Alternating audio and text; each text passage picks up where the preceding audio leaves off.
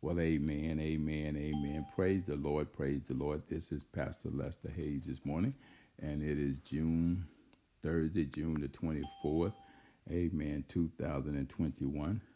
Our youngest son Alex's birthday today, amen, and we're celebrating his birthday, sending out birthday wishes to him this morning, amen. Wonderful son, wonderful husband, amen, wonderful father to his two children, just a wonderful young man, love God an uh, entrepreneur owns his own business, and we're here this morning in Grassy Pond at a resort here. Been fishing the last three days with him, and we've had some success celebrating his birthday. Went out on a pontoon boat yesterday with the kids, and I tell you, it was hot out there, but we had fun. And so we're wrapping up our visit here today, our last day. But I want to just uh, ask you all that who know Alex that you sent him a birthday wish this morning as we celebrate his birthday today. This is how he wanted to spend it. Amen. So we thank God for him wonderful young man of God. All of our kids are just blessed and wonderful, like grandkids, and we thank God for each and every one of them. Amen. One of them is on the line with us this morning, Pastor Phoebe, his older sister. Amen. And her husband, Pastor Eric, from More Than Conquerors Warriors Christ Ministry. So we just thank God this morning, amen, that we get to celebrate Christ with our children, celebrate their birthdays and whatnot. And we just give God praise. So, so excited this morning, amen. So let's just get into the lesson this morning, pray and get into the lesson. Our Father which art in heaven, hallowed be thy name, thy kingdom come, thy will be done in earth as it is in heaven. Lord, give us this day our daily bread and forgive us our debts as we forgive our debtors. Lead us not into temptation, but deliver us from evil. For thine is your kingdom, the power, and the glory forever and ever. Now, Holy Spirit, we ask you to do a work in our midst this morning. You are a comforter, you are a helper this morning. We ask you to just help us get through this lesson this morning. Say what it is you want said this morning. Hear what it is you want us to hear this morning. And go on and do what it is you guide us to do. You lead us to do as you walk alongside of us to confirm the word as we prepare this morning to receive the revelations of Jesus Christ, the work of the Holy Spirit. So we thank you for it now. Guide us and lead us through it. In Jesus' wonderful name we pray. Amen and amen. Well, praise the Lord. Praise the Lord. I'd like to welcome all of you this morning. Again, this is Pastor Lester Hayes this morning, and we're going to be teaching and talking about the revelations of Jesus Christ this morning, the work of the Holy Spirit. Amen. We thank God that He is still with us, the Holy Spirit, and He lives in every believer. And He does a work, amen, within every believer. Now, He don't work in unbelievers, He work on unbelievers to convict them. So there's a difference, amen. So what we're going to do this morning, we're going to talk about the work of the Holy Spirit in the life of the believer. That's that's the revelation we're going to deal with. But we want to bear in mind the distinction that's made, the contrast that's made between the unbeliever, how he convicts and works on them, but he works through us. Amen. And so we give God praise for that revelation. And we want to start our study this morning in the book of John, chapter 16. We're going to start at verse 7 and try to get down to verse 15. That's our that's our goal. That's our target this morning. And again, we're ministering from the subject, amen, of the work of the Holy Spirit. So everything you're going to hear me say this morning, amen, every scripture reference, it's going to be specifically targeted toward the work of the Holy Spirit. I think it's so important, so significant that we understand and embrace the work of the Holy Spirit. Amen. We do work, but our work, you know, is, is, is subordinate to what he does through us. Amen. It's that he's that additional helper, help us to, to do that extra work that sometimes we can't find the wisdom or the knowledge and understand. Don't even know why sometimes why God have us in the positions he have in to do the things we do. But we're going to learn this morning, amen, that it's all the work of the Holy Spirit. So as we go to the to the word this morning again in chapter 16 of the book of John, verse 7, we're going to pick up there. And it says, Nevertheless, I tell you the truth. I love that because when Jesus was getting ready to leave, he prayed to the Father that he would send the Spirit of truth, where the Holy Ghost, which is the Spirit of truth, to be that comforter, that counselor, that helper, that additional helper. And that's the truth. Amen. The word is the truth. And so when you hear Jesus speak and when you hear the, the, the revelations and the word of God being taught by the, the men and women of God, the in the Bible. I'm talking about the, the original prophets, the, the original apostles, you know, the foundation that he says there's no greater foundation that can be laid. That's the truth. I mean, no matter what nobody else come up with, books are written and all that stuff, and what people speculate and assume they know. But the gospel is the truth. This is what Jesus came to bring the truth so that men would know the truth and they'll be free by the truth. Amen. We're talking about moral and ethical truth here. And so, why would God send you some other spirit, amen, if He wants you to know the truth as He's departing? And that's why He prayed to the Father that you send your promise, which is the Spirit of truth, to be with us, to lead us, to guide us, to teach us, even to bring back our to our remembrance what He said about the truth when He was physically with them. And so we know he's getting ready to transition. He's no longer going to be with them physically, but now he's going to be with them spiritually through the Holy Ghost, the truth. Amen. And so he says, Nevertheless, I tell you the truth. He's been telling the truth the whole time he's been with them. Why? He's the way, the truth, and the life. He cannot lie. And so, whatever he said the whole time he was here in these 21 chapters of John and other references to Jesus, it was the truth. Take it to the bank. You can believe it. So, let's see what he's got to say about the spirit of truth. Amen. And he goes on to say, Nevertheless, I tell you the truth. It is expedient for you that I go away. In other words, I've done all I can do physically right now while I'm with you. I did exactly what the Father told me to do. I can't go beyond that. I can't do any less than that. But because I've done everything that the Father sent me here to do, it is time. My hour has come now. I got to go. But I'm not going to leave you comfortless. I'm not going to leave you without help. I'm going to send you, okay? And the Father and I'm going to send you his spirit, which is he what he promised us. That's the truth, y'all. God ain't no man that he should lie. He don't tell you stuff and don't do it. You're getting ready now to see uh, the paraclete come and be with you, the, the one that's going to walk alongside of you, the one that's going to be going to come alongside to help you and at the same time teach you even more things to come, show you things to come. And then he's going to bring everything back to you that I shared with you while I was with you because we don't want you to get away from the truth. We want you to continue to have the truth, reinforcement of the truth as it continues to make us free. Amen. That's why there's so much emphasis on the truth when Jesus was here, he told the truth, and now the Holy Spirit is going to be here, God with you, Emmanuel. He's going to tell you the truth. They're not going to give you a different message. Amen. Uh, it's all going to be the truth. And so he says, I must speed I go away. For if I go not away, listen to it, the Comforter will not come unto you. But if I depart, I will send him unto you. And so, what he's talking about, he's going to come to help you. That's why I got to send him to you because I'm no longer here. So, you still got to have a helper. You still got to have someone to help. Amen. Because this is not an easy task to carry this truth, to carry this burden. Amen. That the lost is out there need to know the truth that they can be free. Okay. Someone has still got to be. And Jesus told Peter, Peter, do you love me? And Peter said, Yeah, I love you, Lord. Three times he asked him, to, Then feed my sheep. They got to know the truth, Peter. They got to know the truth that made you free, Peter. You know, it was it was tough for you, Peter, but eventually you got it. But now that you have it, you got to share it. Okay, it's the truth. That same truth that made you free gonna make everybody else free. And Peter was uh, filled with the Holy Ghost, the Spirit of truth, just like the rest of the apostles when they went back in the upper room. We know the story, you know. And so he's telling Peter, he's challenging people, you know. He he, the Holy Spirit, he he helps. He helps. What is his help? What kind of help do he provide uh, to replace Christ's presence for the believers? Good, you know. He still want the believers as he's leaving to experience the goodness of the Lord. That's what leads people to repentance. It's the goodness of the Lord. It's that good news of the gospel. That's the power of God in the salvation. That's the truth, Ruth. You know, it's, it's that it's that it's it's the power of God in the salvation. And Paul said, I'm not ashamed of the truth. In other words, I'm not ashamed of the gospel.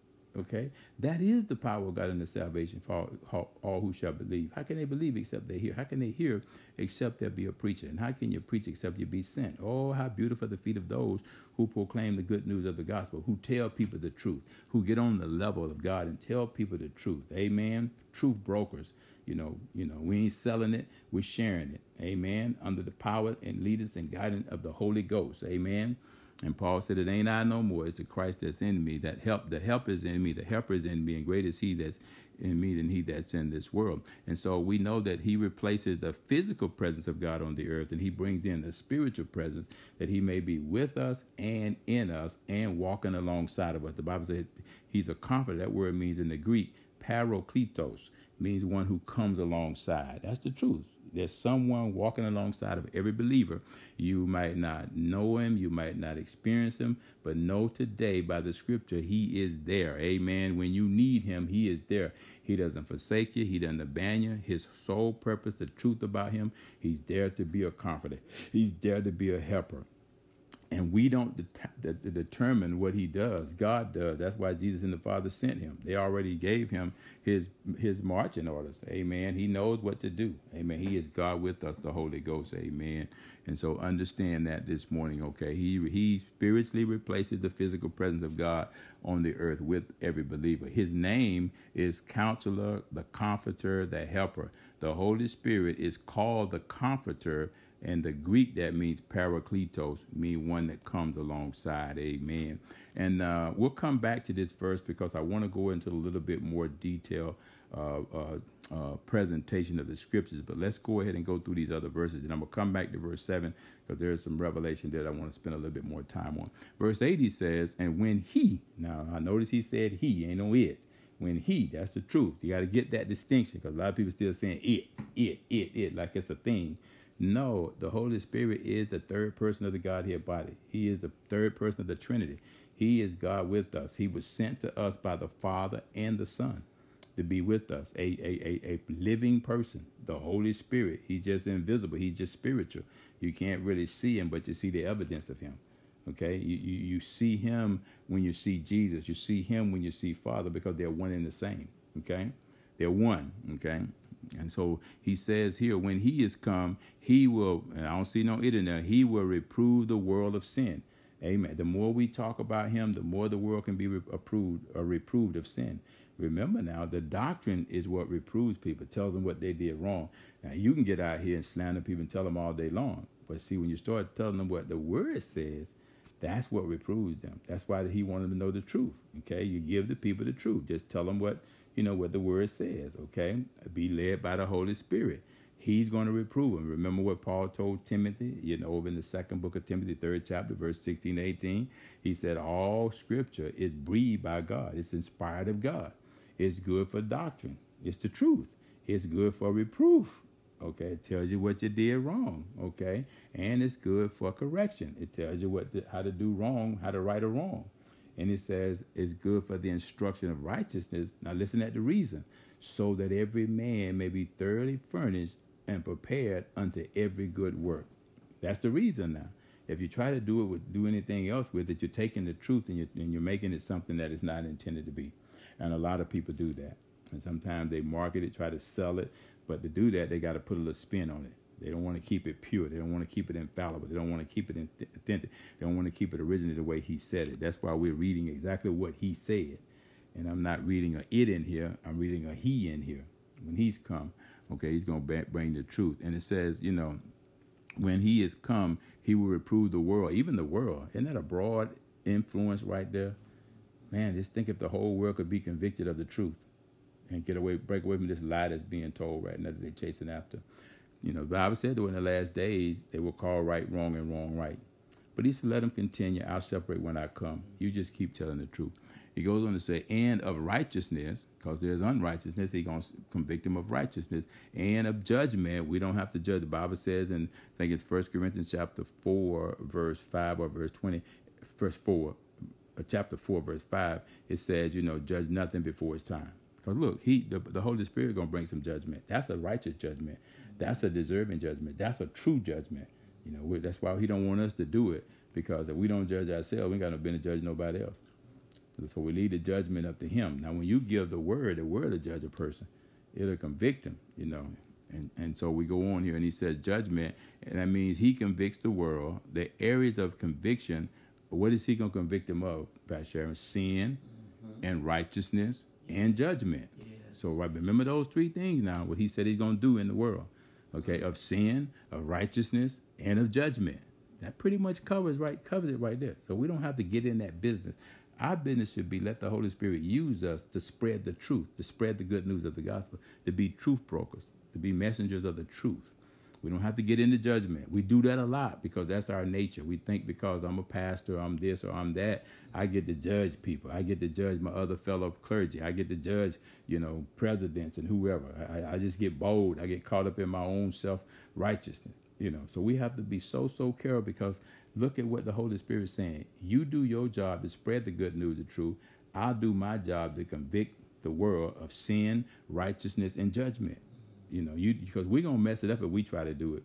You know, and sometimes we think it makes us sound more anointed to call somebody out. You know, I'm guilty. I've been there, but I'm getting better. I'm asking the Lord right now to reprove me of that. Show me how wrong that is, and then I can He can help me correct that. And that's what I'm doing right now because I'm I'm, I'm enjoying these revelations because I'm being first partaker. See, I'm being freed by the truth right now. See, I've, I've read this stuff and I know this stuff, but when you start partaking of it, it changes you now from being judgmental. It changes the little bit of unrighteousness that's left in you called self righteousness.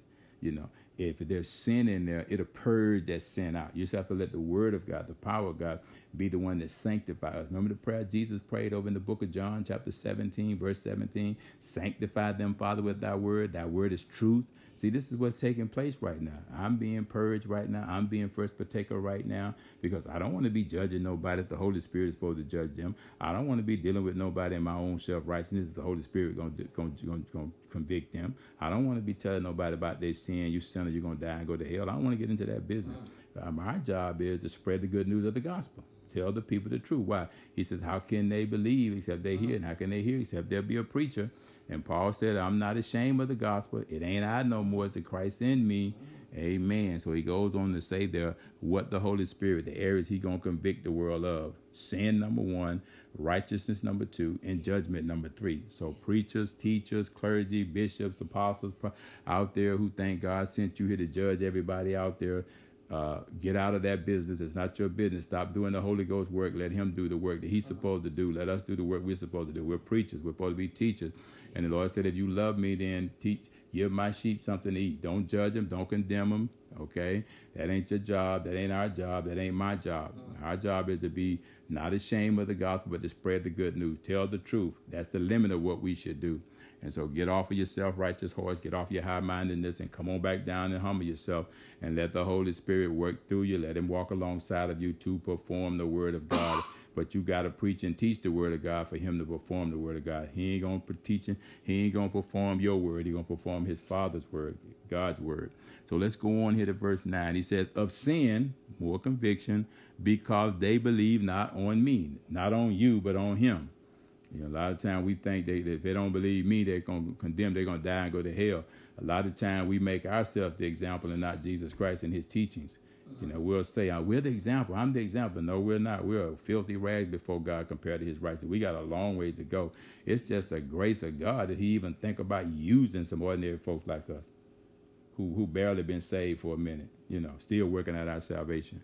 So we're not the example. It's the Christ in us. And we have to present him in everything we do, say, think. You know, we have to present Christ. We got to talk about Christ. We got to lift up his name, not my name, not my ministry, not all the great things that I've done. And and and don't use my testimony to take the place of what I got to say by God. My testimony is to overcome them. Okay? Overcome them that's trying to kill me, that hate me. Okay, my testimony is not God.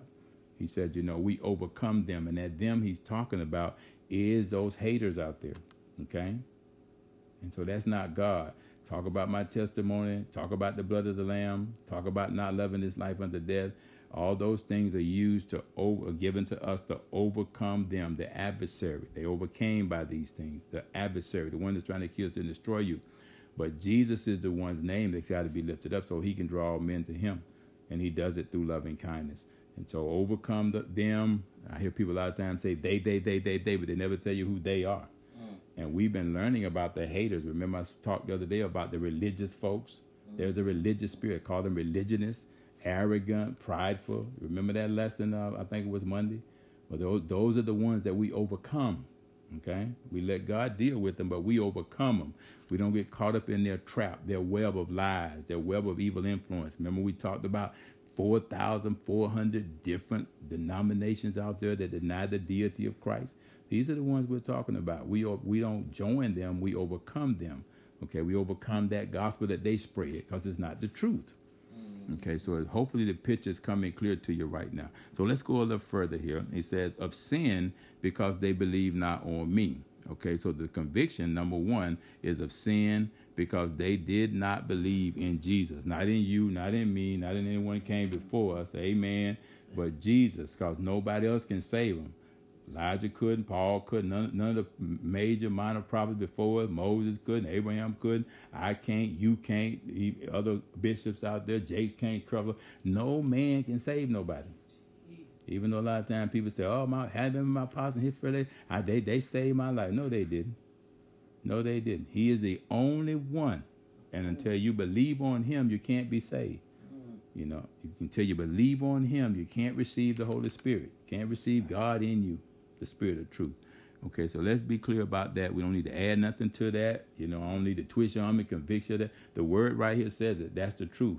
You know, this is why he wants us to know the truth. Amen. He says, you know, of sin because they believe me not. That's the conviction number one of sin because they did not believe Jesus. You know, whether they believe you or not, if they don't believe Jesus, they ain't gonna be saved. They're not gonna receive the Holy Spirit. Period. That's the truth now.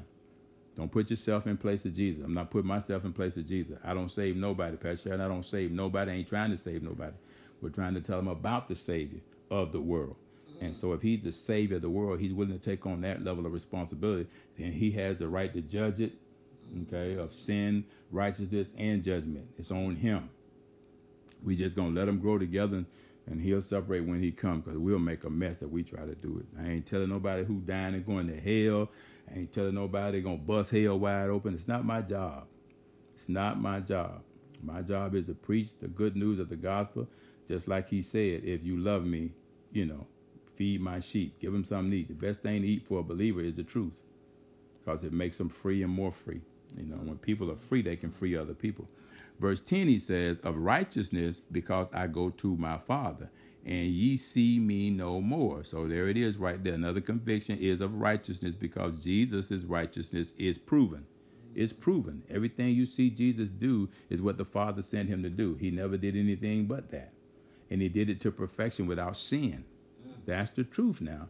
If you're looking for what it looks like in a person's life when it's activated, when it works, look at Jesus, profile Jesus, imitate Jesus, and you can't go wrong.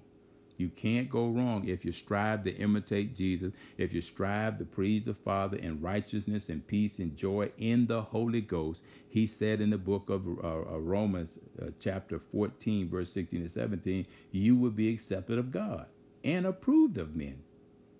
But see, that's that's that's that that's that fruit of the Spirit being manifest through the Spirit of truth, the Holy Ghost. If you aim and strive to please me in righteousness, peace, and joy in the Holy Ghost. And he just named three fruit of the Spirit righteousness, peace, and joy in the Holy Ghost. Why? Because righteousness is one of the areas he's going to convict us in. Why? Because of self righteousness and unrighteousness. That's a huge problem. Speaks of arrogance and pride. What we talked about the other day, the haters, the religious folks. They operate in that stuff. We're not operating in that. We're operating in the truth. Amen. We're anchored and rooted in the truth because the spirit of truth coming to live in us is going to activate the truth in us, the righteousness of God in us, and let it flow out. That way we'll be accepted of God and approved of men. So let's go on a little further here. Because Jesus' righteousness is proven, he is ascended as the Lord back to the Father. Now, if he had not yet finished the work proving that he was who he said he was, who the Father said he was, he bear witness of him, he would still be here. But because he finished the extent of what he was here to do, his time came. It was time for him to depart. But he did not leave them comfortless, you know. And so he, he, he finished his work, established that righteousness with them, and now he left. You know, he ascended back to the Father and took his rightful place. Amen. But he did not leave us comfortless. Verse 11, he says, of judgment, there it is again. Remember, sin, righteousness, and judgment, just breaking it down further here. Of judgment, why judgment? Because the prince of this world is judged. There it is, right there. Mm-hmm. If you see the, if you see what's happening here now, he's judging the prince of the world before he judges people. See, judging the people is yet to come. Y'all see how far we get ahead of God? We start judging people now, and it ain't even judgment day. That's why he says, don't leave it in the hands of man to determine your fate, because man will try to get ahead of God. But he says he's judging the prince of this world first because he's the corporate. He's the one behind tricking people, lying to people, getting them to the, you know, try to mix up, mix them up and confuse them about the truth. That's like he did in the garden with Eve you know. But the Lord got his eyes on him. He says, I'm going to judge the prince of this world. You don't do that. Uh, and, and, so, in other words, when I judge the prince of this world, if you're still serving him, then you're going to be judged with the same judgment he's going to be judged with. But this is the time you got to hear the truth so you can break away from that's not your destiny. You should not want that to be your end state. You know, remember now, hell is created, going to be created for who? Satan and his followers. And if I follow him instead of working out my own salvation with fear and trembling and doing to the end to be saved, I'm going to be judged just like he's being judged. Remember him and all his followers? That's who originally got cast out, a third of the angels along with him. So what you think gonna happen in the end when we're standing before the great white throne judgment? If you haven't accepted Jesus Christ and believed on him, then that's the end. Then you got the judgment. Now you're going to be judged and determine what's going to be your reward or your punishment. And that's that second death. So if I was you, I'd go ahead and die to, to them lies now. So I can come alive spiritually now. Now I got some help and a confidence to help me work out my own salvation with fear and trembling and do it to the end so I can be saved. This is why he's with us now, to help us to work it out. While the Lord is judging the prince right now, who's in chains right now behind heaven, behind uh, uh, God's throne, Mike and them got him in chains. He's to be released before it's over. He's going to get another shot before it's over. Okay, but we got to continue to overcome by the blood of the Lamb by the word of our testimony. And we love not this life unto death. I love that because there is a life coming that we got to fall in love with and begin today to live our life in light of that eternity. That's the truth now. That's what we're striving for. And we can't do it in our own self righteousness. We can't do it in our judgmental, dogmatic spirit. You know, the Lord said, if you love me, humble yourself under the hand of Almighty God. I'll exhort you in due time. You don't have to exhort yourself. You know, you don't have to be somebody that you're not. I, I love when I open up the word, man, that I get convicted.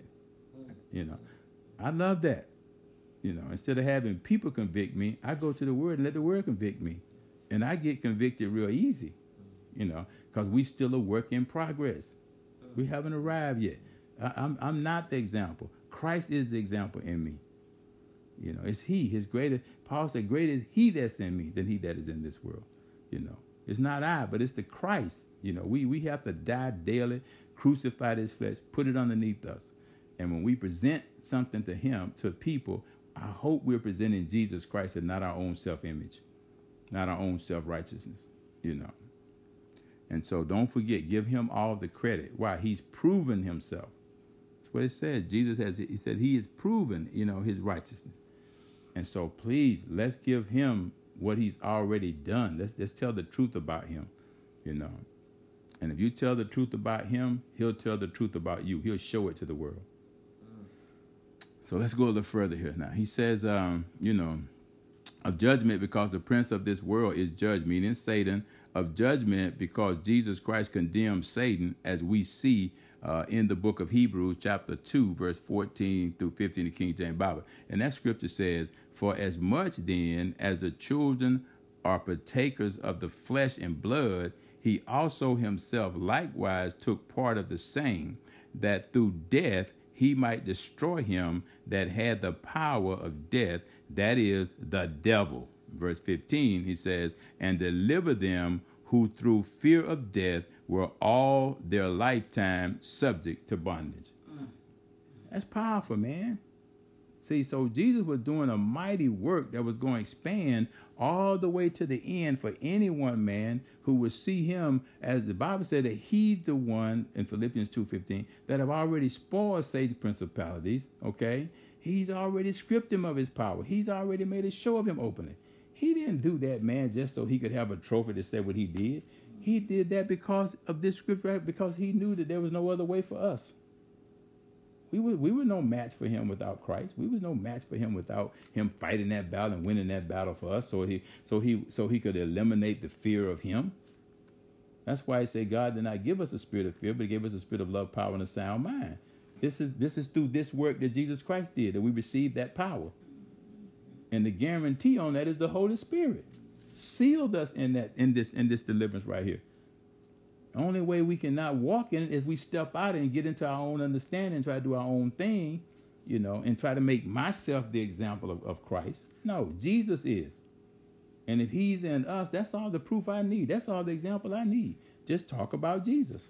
Talk about what he did. Talk about what he's doing. Talk about what he said he was going to do. That's what backs Satan down. Remember, the, uh, Pastor Sharon taught us not too long ago in the book of James, you know, says, hey, submit yourself to God, resist the devil, and what's the devil gonna do? Flee from you. He knows when you when you making Jesus the example and not yourself. He loves self-righteousness. Goes to and fro. Those are the people that he comes into and, and, and have his way, the self-righteous. That's why the Lord said, Beware of the righteousness of the Pharisees. You know, there's no righteousness at all. Beware of the leaven, that little bit of leaven, that little bit of self righteousness, that little bit of judgmental, dogmatic spirit, that little bit of sin, that little fox that spoils the vine. Beware, he says. You know, stay away from it. Don't go there. You don't have to. It's enough in this word to talk about Jesus that don't never have to mention me. Because I'm not the Savior. You're not the Savior. We're not the Savior. Your favorite apostle, prophet, they're not the Savior. You know, Jesus is, and we got to lift him up that he can draw all men unto him. And the Holy Spirit is the one who, who helps us to lift up Jesus in truth because it's accurate. It's been proven. We don't have to add to it, take nothing from it. We keep it unadulterated, infallible, authentic, original, and pure.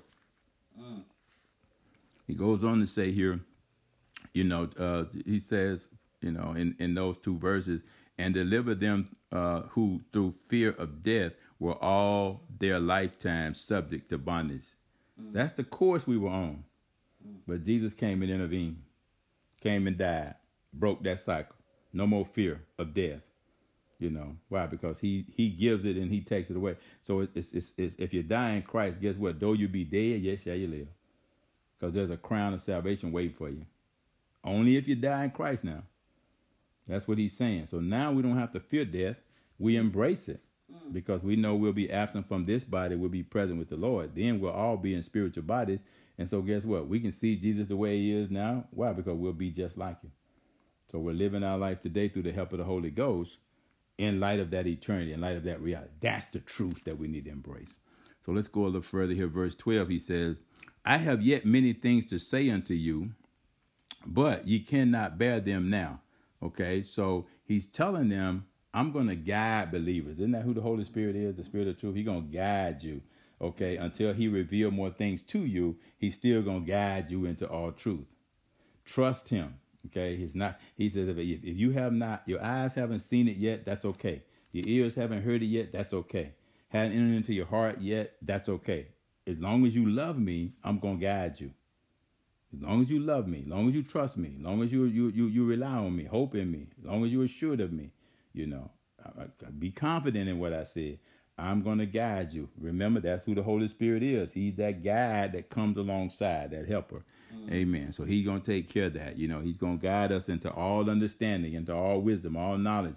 He's going to show us really the plan of God, the plan of salvation. He's going to reveal it to us. That's what revelations are. You know, he keeps guiding us until he's ready to reveal some level of truth to us.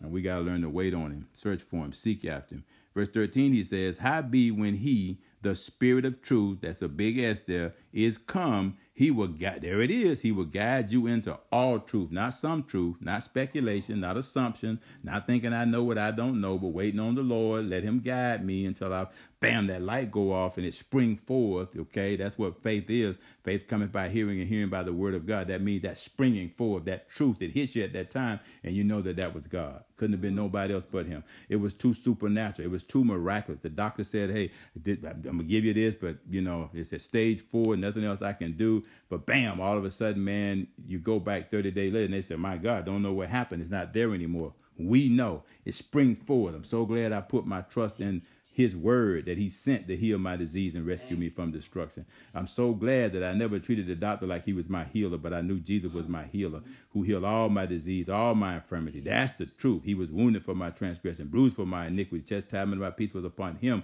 with whose stripes I'm healed. Whose report do you believe? I believe the report of the Lord because it's based on truth. On truth.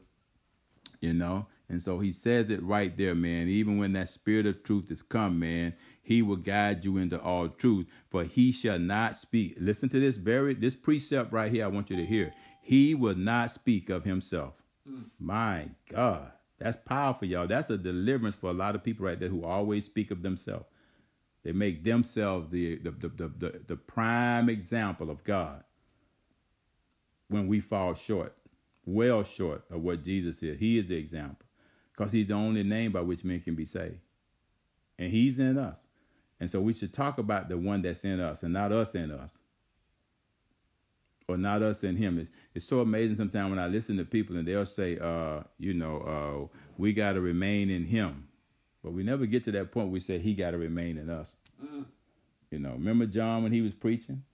John didn't say, I must decrease so he can increase. John said, as he increased, I'll decrease. He must increase so I can decrease. Mm-hmm. You know, but a lot of preachers would say we have to decrease so that he can increase. We'll never do it. We'll never achieve it. But as Christ increases in us, he pushes us out of us. Because he don't want the us in us. He wants the Christ in us. That's the hope. That's what Paul was saying. It's not I anymore. I mean, look at what Paul did to the saints with, with being in Paul. You know, following Caesar's guidance. And so he script Paul of that. He said, Paul, Paul, why persecuted thou me? Paul didn't think he was persecuting him. Paul thought he was doing his will, just like a lot of folks out here now. You know, but God wanted to do his will through us. He wanted to work his miracles through us. And we have to yield ourselves to him, humble ourselves under the hand of Almighty God, and he will exalt us and guide us into all truth. Amen. He says, you know, for he shall not speak of himself, and neither should we. But whosoever he shall, said, whatsoever he shall hear, that shall he speak, and he will show you things to come. Okay, through guiding them into all truth, all the believers, through speaking the truth, through showing them things to come. Those three things right there, you can count on. That's the truth. That's how the truth works. That sums up the truth right there. Anything outside of that, it's not based on truth. It's based on my assumption, my speculation, my opinion. And sometimes we stretch the truth way out there to try to make a point. We don't have to. The truth holds its own. Mm. You know, it's got the weight to prove itself. Yes. Don't have to add nothing to it. Don't have to. You don't have to spruce it up, make it sound so. Oh my God, you know. You know, you know, it's, it's powerful. The truth is powerful, and that's what God gave us. Uh, verse 14, he says, And he shall glorify me, my God, for he shall receive of mine and shall show it unto you. So you're going to receive of him. The Father and the Son is sending you the Holy Spirit, okay? So you're going to receive of him the Spirit of truth. So what am I going to receive from him? I'm going to receive wisdom. I'm going to receive. I'm talking about spiritual wisdom now. That's spiritual right. wisdom that can't be learned. Mm-hmm. It has to be revealed and given to you by the Father, the Son, and the Holy Spirit. Instruction, spiritual instruction, so I don't be spiritually illiterate or ignorant. Why? Because people perish for lack of knowledge. Because they look at the Word of God figuratively and, and literally, don't look at it spiritually. You can't do it in your natural mind. You know, some things have to change spiritually, and this is what He's gonna give you to do: the ability to spiritually discern the word. You know, you know, the sp- now now when you understand the word, that's for the application of the principles, the concepts, you know, the ordinances, the laws. But now when you discern the word, that takes it to a whole different level. Because see, when you start discerning the word, that's that's that's war talk. See, because if you don't know your enemy and his strategies, okay, he'll walk all over you. Mm. I'm gonna tell you how crafty he is, Pastor Jeff, how cunning he is. He would take the very truth that you say you know and try to deceive you with it. That's right. Yes. That's why you have to be discern between what is right and what is wrong spiritually, mm. not just naturally, but spiritually. And so when you look at the word, you you you know you l- let me put it this way, okay? The word of God was originally written in Chaldean, Aramaic, Hebrew, and Greek, four different uh, uh, uh, languages of the word. Now, when you think about on the day of Pentecost, when the Lord poured out his spirit, and you can go verify this, he poured it out on the Jews, poured it out on the first apostles. And there were 12 sets of apostles there. But you also had 12 tribes of people that came to the celebration. And they heard them speak in their language. Okay. Now, I wasn't talking about a, a, Holy Ghost language, it was talking about their language. But the only way they could do that was because of the Holy Ghost that came on them like cloven tongues of fire. Why? God did not want those 50 different languages that came to that celebration to go away saying, well, he spoke to them but didn't speak to us. Mm. You know, so these were their 12 apostles. They were he was setting them up because guess what? Once he left and they received the Holy Spirit, he said, You're going to be a witness. You're going to go back and be a witness in your own language to your own people. But it's going to be a spiritual language. And before they actually have you to come back to them, remember he said you're going to go to, he's going to be a witness in all Judea, all Samaria, all Jerusalem. He's pouring his spirit out on these 12 apostles and the Jews that was in the crowd there, you know, and they heard them. And now he poured his spirit out on the crowd, the 12 different languages, to be able to hear in their own language what the spirit was speaking to them through these apostles. You know, and they heard and they spoke because the Spirit of God came on them as cloven tongues of fire. Cloven tongues of fire. He took over their tongue and allowed them to speak in the language of the hearers out there in the audience. So when we speak, it's not us, it's not we're not speaking of ourselves. We speak in a language that the Holy Ghost can convict the hearts of the hearers. They ain't gonna be convicted me talking about how great I am. But when I start speaking his language, and he's giving it to us right here. We have the Holy Spirit in us that's going to quicken it to whoever hears it, if it's God's word. He's not going to quicken nobody with my words. I don't care how much emotion I put in it. I don't care how deep I sound with it. I don't care how many metaphors and examples I try to use to prove the point. It didn't say he used any of that to convict nobody in that crowd. It said it came upon them with cloven tongues of fire. Mm. Why? Because the Holy Spirit came upon them, not me, not you, not I, not them, not bishop, whoever, apostle, whoever, prophetess, whoever. You know, and people can get caught up in drama and they can pass that and they get up in so much charisma and all that. And it it, it, it, it speaks to people's emotion. Don't speak to their spirit. That's right. It speaks to their emotion because sometimes people are hurting. They need to hear something. They need to be excited about something and they go for all the wrong reasons. But the Bible said on the day of Pentecost, amen, that day when God, see, the day of Pentecost was the day of celebration. It means 50. So they were coming together like they do every year. This just happened to be the anniversary year. This was the, this was the 50th year, okay? And so this was a special time of outpouring. And they had those times of refreshing. They had those times of renewal. They had those times of revival. It's just this time, this is a transition that's being made. Peter been preaching about it. Okay, now guess what? Paul is giving to pick up now to the Gentiles, and before they could do it, they had to be what? Endued with power from on high. They weren't going to be effective going out here telling no. Think about it. They tried it with the Jews, and the Jews rejected it. Then Cornelius heard and got filled with the Holy Ghost, baptized. Now Paul is getting ready to preach it to the, to more Gentiles. But it happened on the day of Pentecost. The Jews were there. They they received. Okay, the apostles were there. They received. Mm-hmm. Anyone else that was in that crowd that day, they heard or they received. They did one or the other. Mm-hmm. And so from there, they went. The apostles went forth spreading the gospel. Mm. You know, especially Paul. They went forth, man, spreading it to the Gentiles now, because it had never been preached to them other than Cornelius. That was the only time. Mm. And so the Holy Spirit is for everybody who believe. But how can you believe until you hear about Him? And so that's what we're talking about now the work of the Holy Spirit. That whole setting was the work of the Holy Spirit. it was the work of the Holy Spirit. So right now, when, when, when, when people hear the word and become convicted, it's not going to be your work. It's going to be not my work. It's going to be the work of the Holy Spirit because that's what we're going to be talking about. Revealing these revelations of Him, who the Holy Spirit is, the work of the Holy Spirit. He ain't no it. It's a He. Powerful.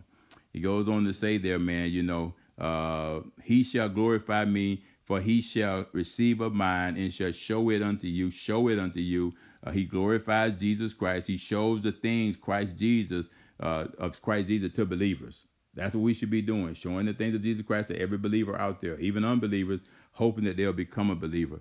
My last verse here, before we go back up to verse uh, up to verse uh, 7. He says, All things that the Father have are mine. Therefore said I, that he shall take of mine and shall show it unto you. So this includes what Jesus Christ uh, wanted to reveal to them. Okay, he wanted to reveal to them about the promise of the Father before he leave.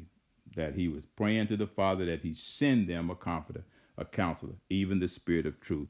And so I'm just going to give you one scripture, and I'll save the rest of what I got to say about verse seven tonight.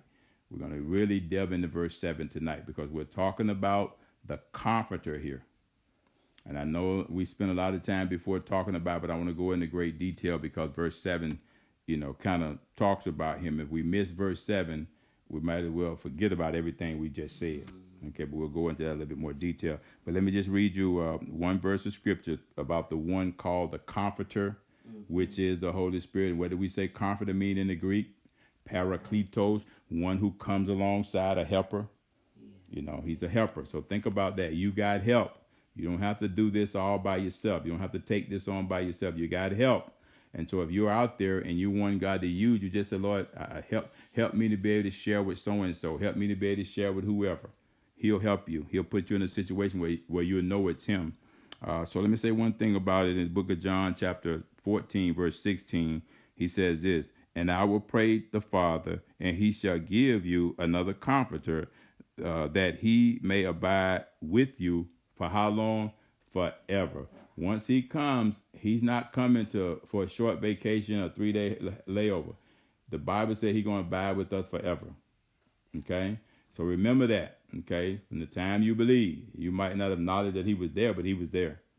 Okay, uh, verse 26 of that chapter, he says this, but the Comforter, which is the Holy Ghost, not Bishop so and so, Apostle so and so, First Lady, Lady elect. He says the Holy Ghost, whom the Father, the Father will send. Jesus says, In my name, he shall teach you all things and bring all things. He says it right here, bring all things where, where to your remembrance whatsoever I have said unto you.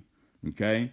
And then in verse 26 of chapter 15 of John, he says, But when the Comforter is come, whom I will send unto you from the Father. He didn't come from, you know, Family Dollar, didn't come from wherever bookstore, Jesus bookstore, Sunrise bookstore, you know, off the shelves of the, the, the bookstore in, in the potter's house. He said, even the spirit of truth, which proceedeth from the Father, he shall testify of me. And so we're going to end right there. Father, we thank you. We praise you this morning for the word of God as we transition now, Lord, to comments.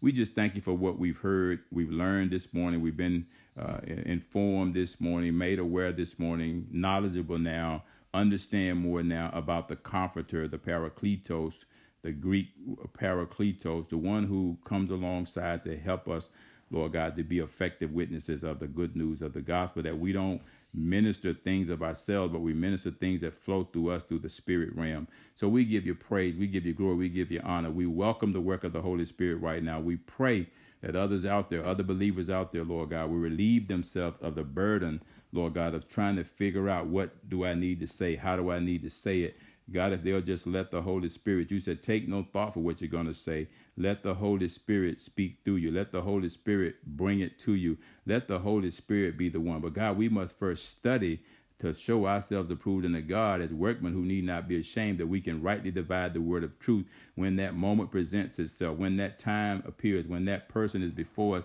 and they need to hear the truth, God. We're praying the Holy Ghost, the Spirit of truth, will bring back to our remembrance and word our mouths, and that we will speak their language that is directed by the Holy Spirit who speaks all languages. And so, Father, we we we we, we posture ourselves now to be effective witnesses, Lord God, and we're praying right now as we go out today Lord God, that the Holy Spirit will be our guide, that He will be that Parakletos to help us to reach the lost world that's out there, God.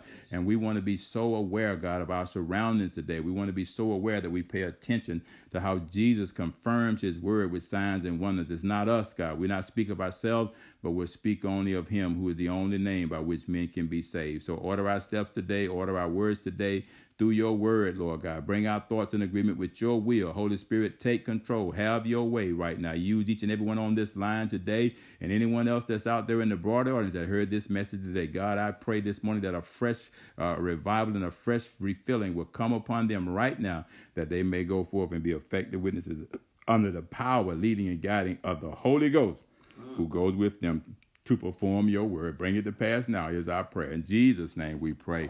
Amen and amen. Well, praise the Lord. Praise the Lord. I am finished for this morning. We'll continue this this afternoon. Amen. Uh, on the wisdom call. Amen. Praise the Lord.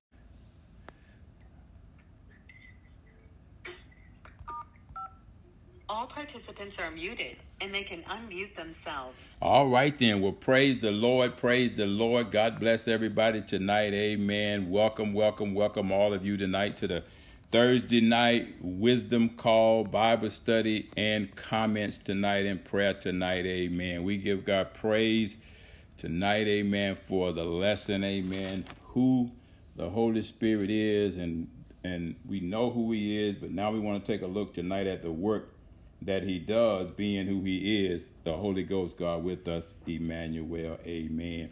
And we delved into this this morning, and we're going to pick up the study tonight and go a little bit further. Uh, uh, take a, another look uh, what the scripture says about the work that he does, and just make sure we get a good, clear understanding about all that he does, uh, so that we don't get in his way.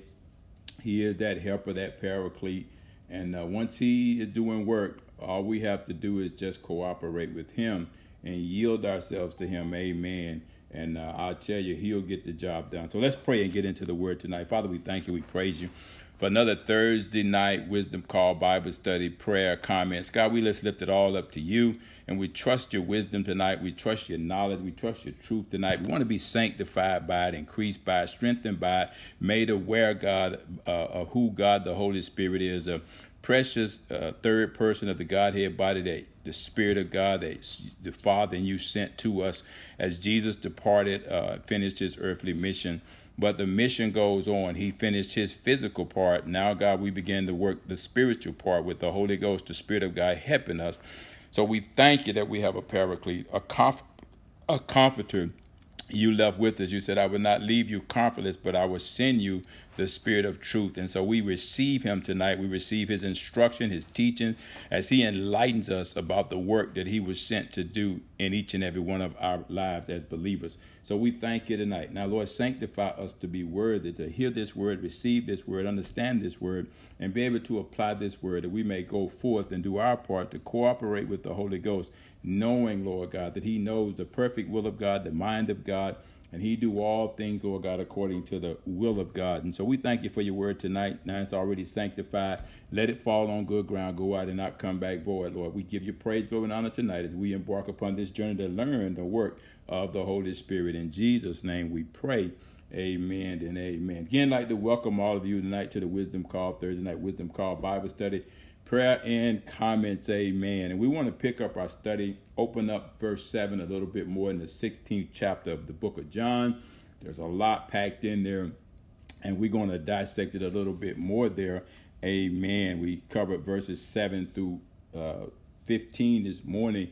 And I wanted to go back and focus a little bit more as as the, the, the scriptures opened up this morning.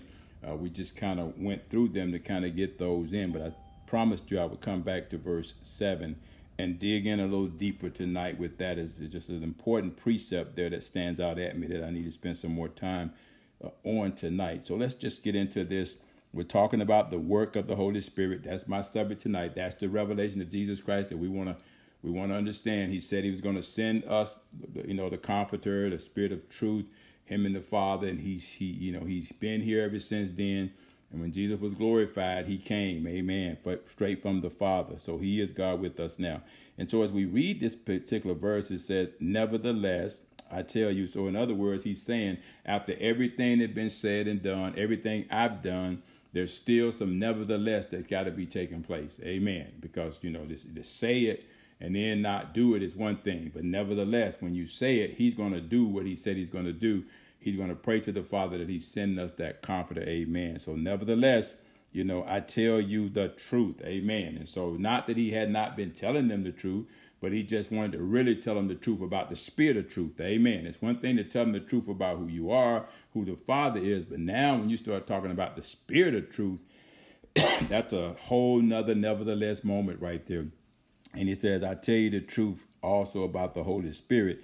Uh, you know, t- uh, uh, telling you about the one that was going to help you because by now they're probably wondering, okay, he getting ready to leave. He going to leave us. We're not going to have a, no, nobody here with us. You know, we're not going to have a comforter, a helper.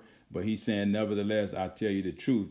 I, I, I know what's on your mind. You know, I, I know your thoughts, but I'm going to send you help. As believers, you need help. And so I'm going to send you some help. So we're going to look at the the Holy Spirit and how He helps every believer. Uh, his help is to replace Christ's physical presence with them for the benefit of the believers, for their good. So that's a good thing, and that's what makes the gospel so good. You know, it's everything is done, amen, in the absence of Jesus' physical presence. The work continues through the Holy Spirit, so it's still all done for your good, for your benefit because we got a helper that's going to help the believers. And he says, you know, the name, the counselor, the comforter, and the helper right there. So when we look at that, he says, Go not away. He says, For if I go not away, the comforter, and we're going to look at that, will not come unto you. But if I depart, I will send him. Now I love that. I will send him unto you, the comforter, the counselor, and the helper. And why would he send him to us? because there is some work that he's going to be doing through us. And we talked a little bit about that work this morning as we uh, we talked about in the book of John, chapter 14, as we kind of reflected back and looked back, uh, you know, in the 14th chapter of the book of John, verse 16, the King James Bible.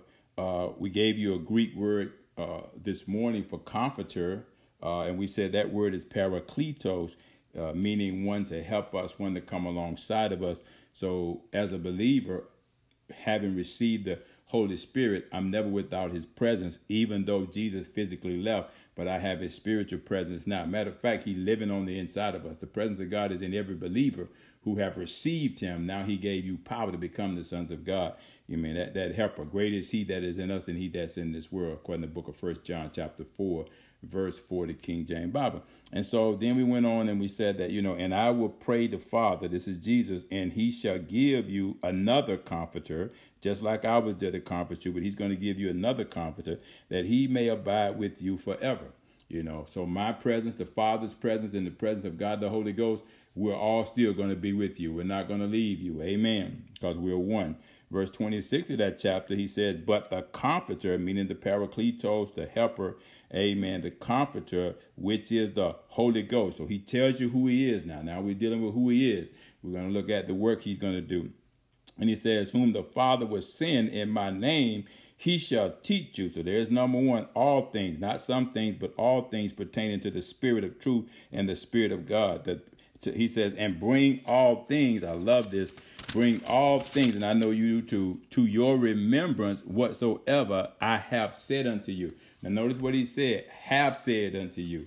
Okay, there are going to be some things, amen, that eyes haven't seen yet, ears haven't heard, nor has it come into the heart of man yet, yet to be revealed. But everything that Jesus had already said, ain't no way them disciples going to be able to remember all of that. They too caught up in him leaving. But he took care of that. He already addressed that. He said, everything I have said, okay? Because I'm the same yesterday, today, and forever. So he's not going to come with some new stuff and spring it on me. He's only going to do what I did when I was physically with you reveal to you what the Father said. So, guess what the Holy Spirit is going to do since He came from the Father and from Jesus? Okay, you're going to get a double portion of what they both said. You know, that's that dunamis power. Okay, that's that dunamis power. Because you take the Word of God and the Word of His Son Jesus, and you bring those two together and find out it's one word, but it's it carries dunamis power. Okay, and so this this is what he's saying. Okay, he's gonna he's gonna he's gonna you know show you some things to come. Going to teach you some things.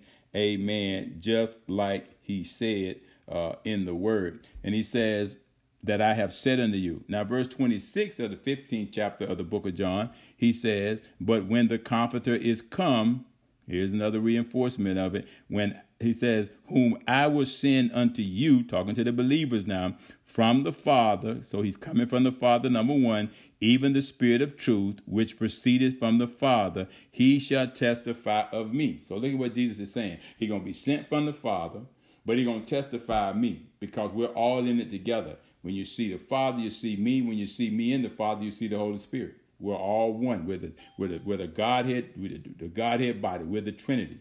Okay, so you can't see one without the other. And they don't give you mixed messages. They all have the same message because it all came down from the Father. Okay, and so you won't find no division. Okay, you won't find no no separation. Okay, you won't find no cracks in what they do, no falsehood, no falsifying nothing, no fraudulent nothing. They all proclaim the good news of the gospel based on the truth. And so that's who Jesus was. So the Holy Ghost is right, to testify about Jesus, who's the way, the truth, and the life. He's to bring everything back to you. Remember that Jesus said about himself, I am that I am, you know, and who the Father said he is. You see him, you see the Father, you see the Son, and you see the Holy Ghost. Amen. They're all right there perfectly aligned, okay? And they're going to be working. Whatever work they do, they're going to do it together. Number one, he says, we're going to teach you all things. So all three of them are teaching us all things through the word. And then he goes on in the book of uh, John, chapter 16, verses 7 and 8. He says this now, they're talking about the Holy Spirit. Nevertheless, I tell you the truth. This is Jesus re emphasizing the truth. Everything he says, the Father give him to say about the Holy Spirit, it is the truth. Everything that that that, that God gave uh, uh, John the Baptist, gave John the Revelator to say about Jesus, all of it is true. Eyewitness, all of it is true. So everything is based on truth right now. Okay, so when you start talking about the Holy Spirit, He only deals in truth. Okay, so let's see what He says right here in verse seven and eight. Nevertheless, I tell you the truth it is expedient for you that I go away.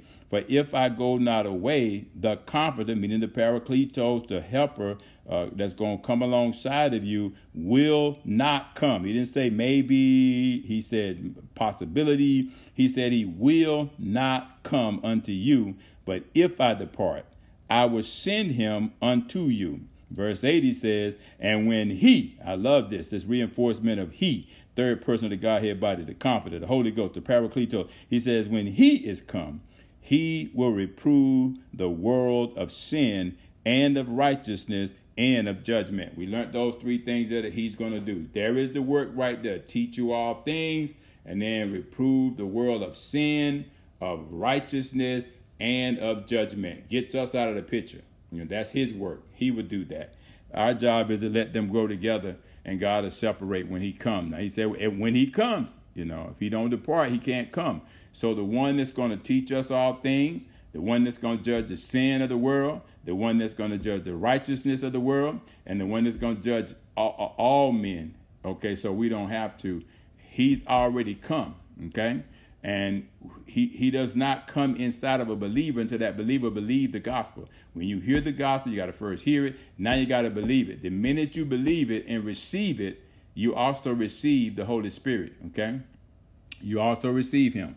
It's not some gift. You have to understand. You receive him and you also receive what he does. Okay? He he manifests the fruit of the spirit. He manifests the gifts of the spirit as the will of God is to be done. That's the only reason he does it. Whatever God's will is, God manifests the fruit of the Spirit. If we need, if somebody needs some love, the Holy Spirit would manifest that love. Uh, but the book of Romans, chapter 5, verse 5, proves that out. It says, He has shed a love abroad in our hearts by the Holy Ghost, proving that. Whatever we need, if somebody needs some faith, boom, the Holy Spirit, man, will produce that faith. Why? It comes by hearing the word of God.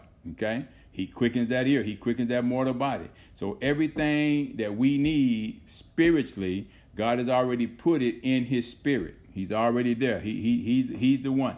You know, He's the one that manifests the fruit and the gifts. And there are many many gifts. You know that He uses to edify the body of Christ to get the work done to glorify God in the Spirit. And so we see right there, man, what he said. Okay, so it's four things so far we've learned about the work of the Holy Spirit. He's going to teach us all things. I'm going to teach us about what Jesus said, bring it back to our remembrance, and then he's going to reprove the world of sin and of righteousness and of judgment. So let's continue to build this case. Uh, in verse 13 of the book of John, chapter 16, okay, King James Bible, he says this How be it when he, talking about the Holy Spirit, the Spirit of truth, okay, is come, he will guide you into all truth. So there's another there's another work he's to do. He's to guide you into all truth. So if he's guiding me, I can't be leading him. You know, a lot of times we like to tell the Holy Spirit what to do. Uh, people would tell you that. I told the Holy Spirit, or I told Jesus, or I told God. Who are you? Who am I? Who are we to be telling them anything like he unwise and don't know nothing about us? He know our thoughts are. He knows what's in our heart. And so he wants to guide us, okay, into all truth. Not us tell him what to do. you know, concerning truth or whatever. And so we need to get out of that business of saying, I told the Holy Ghost, or I told Jesus, or I told God. You know, probably why sometimes things have been delayed. But if we let him be the guide, you know, he'll guide us into all truth. That's what he said, because truth is what's best for us. False teaching, false promises, false prophecies, all them lies that have been told, none of it has come to pass. As you can see, it did us no good. But truth is what's good for us. Okay? God wants us to be established in the truth. He wants us to be free in the truth, you know. He wants us to be truth brokers, you know, truth proclaimers, truth spreaders, truth teachers. And his word is that truth. And anything we say about Jesus that's backed up by the word that's documented, that's truth. And that's what he wants to sanctify us, just like when he prayed in the book of John, chapter 17, verse 17, the King James Bible, for his disciples, Although that God had given him to continue to work. He said, Look, Lord, you got to sanctify them with that word. That word is truth. I can't send them out here with this gospel message if they don't treat it like it's the truth. You know, because they may go out here and try to sell it. They may try to add something to it. They may try to take something from it. They want to get people so excited by it. So they might want to add their own fleshly zeal to it, which ain't a meal. But Lord, if they keep it pure and adulterated and fallible, just like you gave it to us, now you're giving the revelation. And as they're preaching the truth, they're preaching Jesus because He is the way, the truth, and the life. Nobody comes to the Father except by Him. And you cannot carnally discern the word. The word is spiritually discerned. So I got to have the Spirit of God living in me so He can help me discern the word because He knows the mind of God. He knows the mind of the Spirit. He know my spirit. He know our spirit. He knows. And a lot of times he's silent because we're trying to do it in our spirit and not in his spirit. And that's why Paul said, you know, I have to count myself dead every day because I don't want the, I don't want this flesh to get in the way. He said, I, I know that there's a war going on inside of me all the time. Paul was aware of his flesh, of his human spirit, but he was also aware of the Holy Spirit that he had gotten baptized by. And he said that tug of war go on. Sometimes the things I know I should do, I don't do. Things I ought to do, sometimes I don't do. Paul said, because I'm, I'm, I'm understanding now that I'm still being purged, I'm still being, you know, sanctified by that word, by that truth. In other words, Paul was saying, you know, I'm, I'm trying to uh, apprehend the one that have apprehended me. You know, and so he was working at it. He was a work in progress. You know, he said, uh, you know, I'm I'm I'm one of the least of the apostles because Paul said, I have not yet obtained you know. But but one thing I do know, you know, he said, you know, hey, hey I'm dead. I gotta die daily. I'm accounted sheep for the slaughter. I don't matter. You know, it ain't I no more. It's the Christ in me. And so, you know, he, he says right there, how be it when he, the spirit of truth, is come, uh, who he said he will guide you into all truth, for he shall not speak of himself. Very important.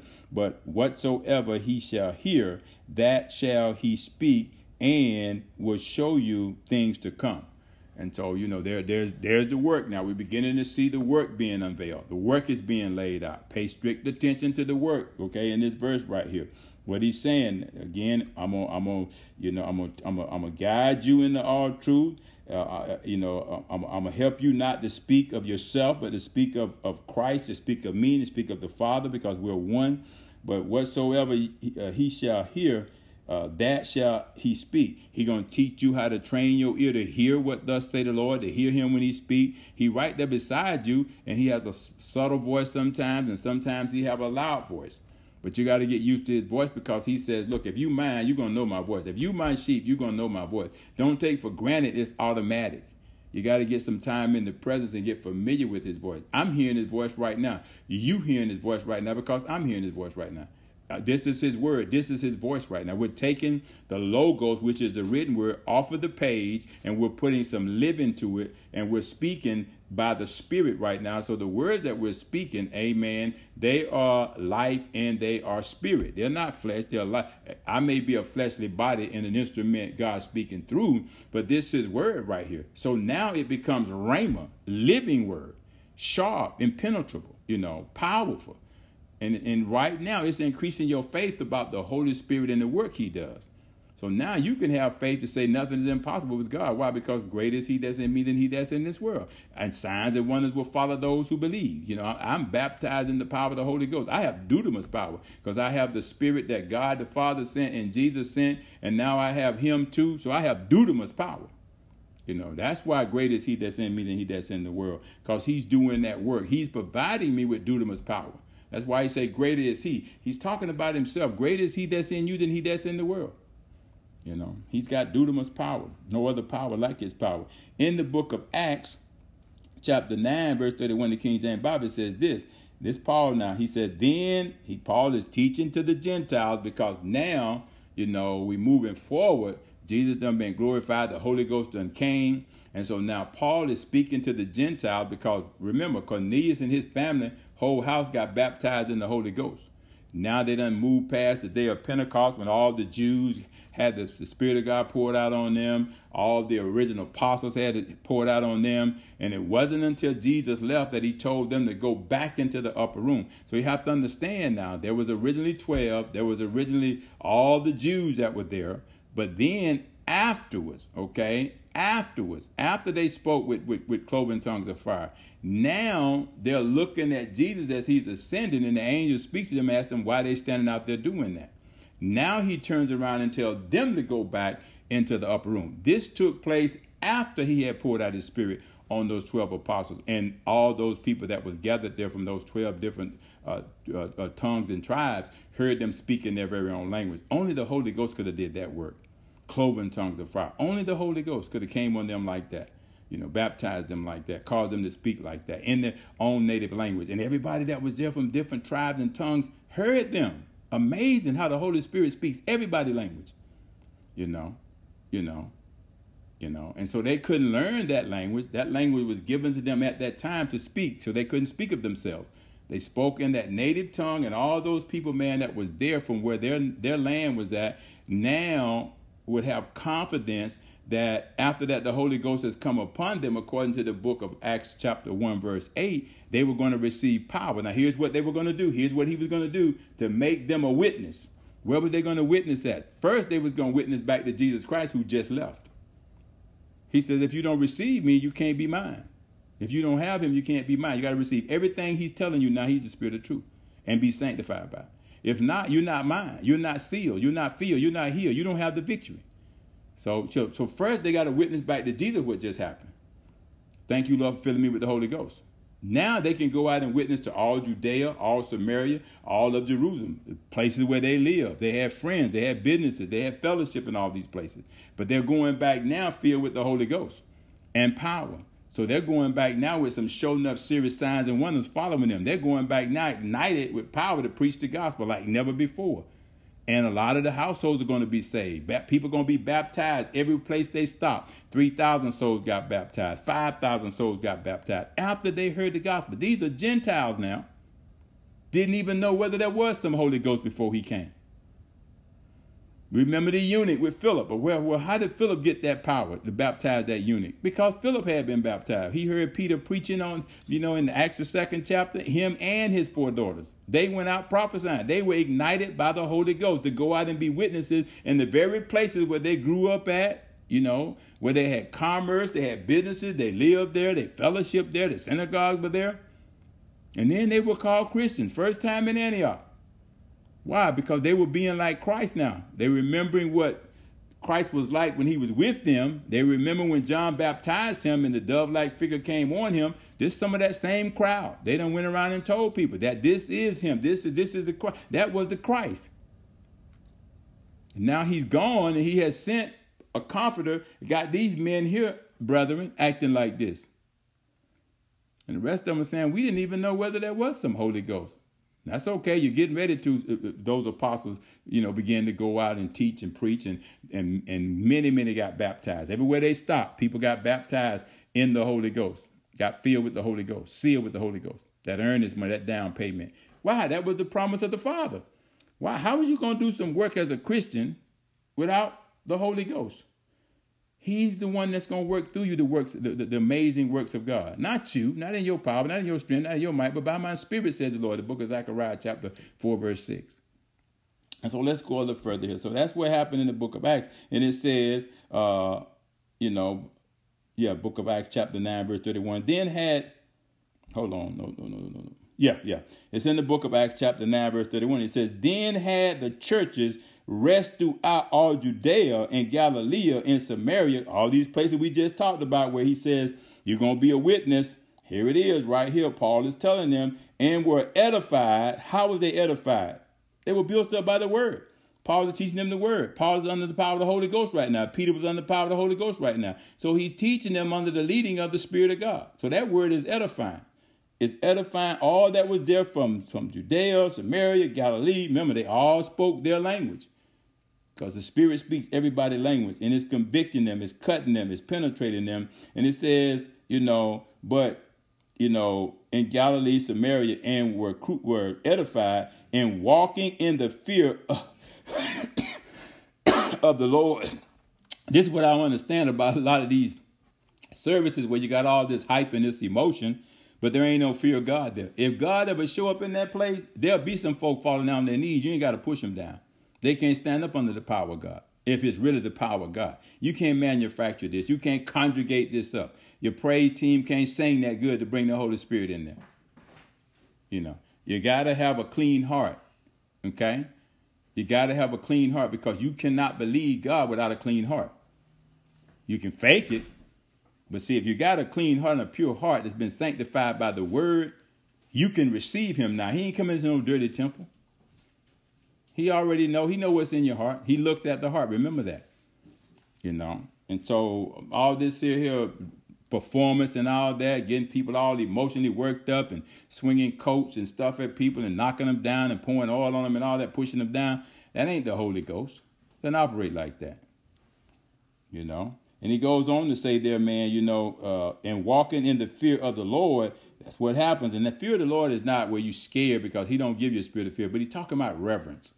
He's talking about bowing down when you when he when you know it's him, you know, and you will know if it's him. You cannot stand before him. You have to bow before him. Lay prostrate if you need to, you know. If it's really him, ain't nobody got to tell you nothing. You will know, you know, because it's his power. And he says, and in the comfort of the Holy Ghost were multiplied.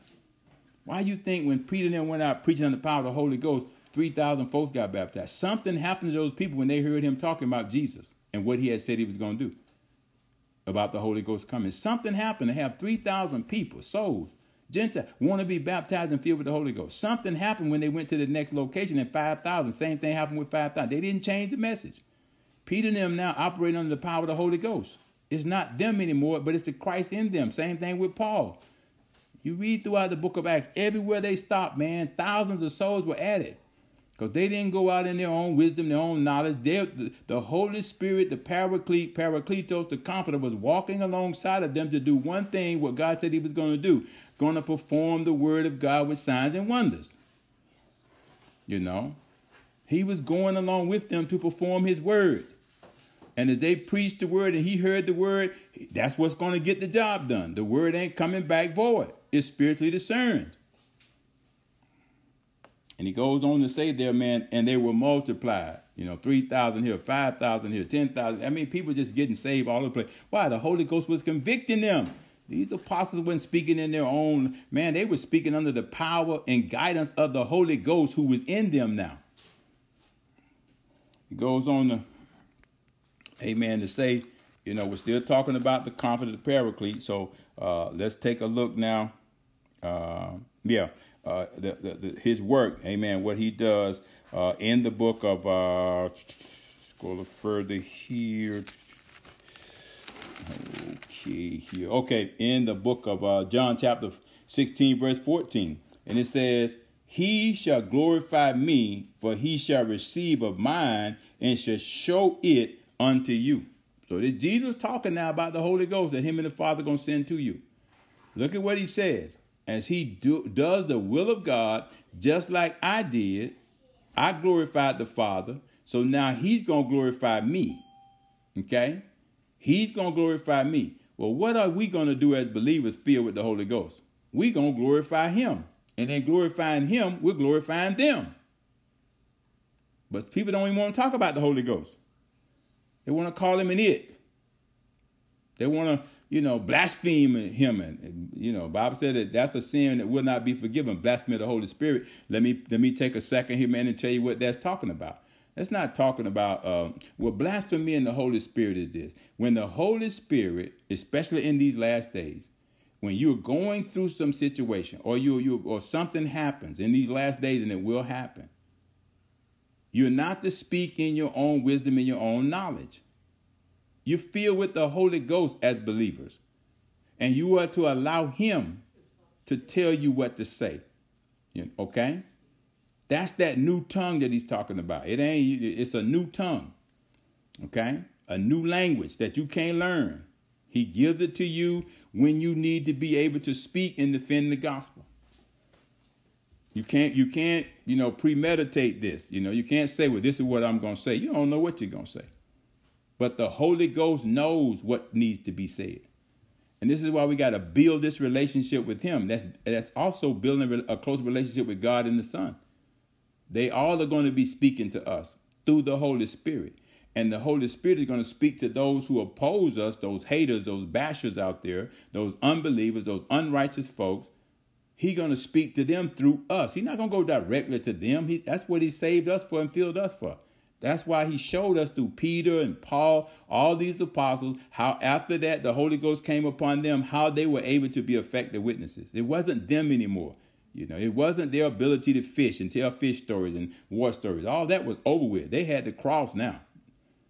You know, they, they were suffering now. They were dying daily now. Why? Because the Holy Spirit had came and lived inside of them, and greater was He. So so they they couldn't go back and gravitate back to what they they they lost them testimony. They forgot about how many fish they caught. Now they was talking about nothing but Jesus Christ, man, and what He had said when He was with them.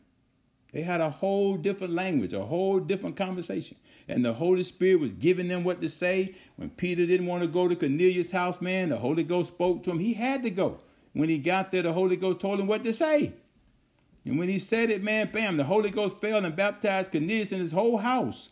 And that wasn't the only house. He went on to the next place in Joppa, 3,000 souls. Once the Holy Ghost loosed that tongue and started speaking through, through his spirit, through the spirit, man, they couldn't, they couldn't turn it off when they tur- was turned on. Out of their bellies began to flow rivers of living water. Wasn't them anymore. Paul said it wasn't I anymore. It was the Christ in me. And they didn't go out talking about some different Jesus, some different Holy Ghost. All of those apostles and prophets and a man, he said, hey, there's no foundation that can be laid that was greater than what they laid. It was all done by the Spirit who knitly, fitly, rightly joined them together to form a great cloud of witnesses that Hebrew talks about. We're surrounded by a greater cloud of witnesses. These folk voices are still speaking today because we reading about what they said. Because it was God's word, it never dies. It was quickening them just like it's quickening us right now. As we read what Paul said, read what Peter said, read what Jesus said, read what the Holy Ghost brought back to I remember what he said. All based on truth.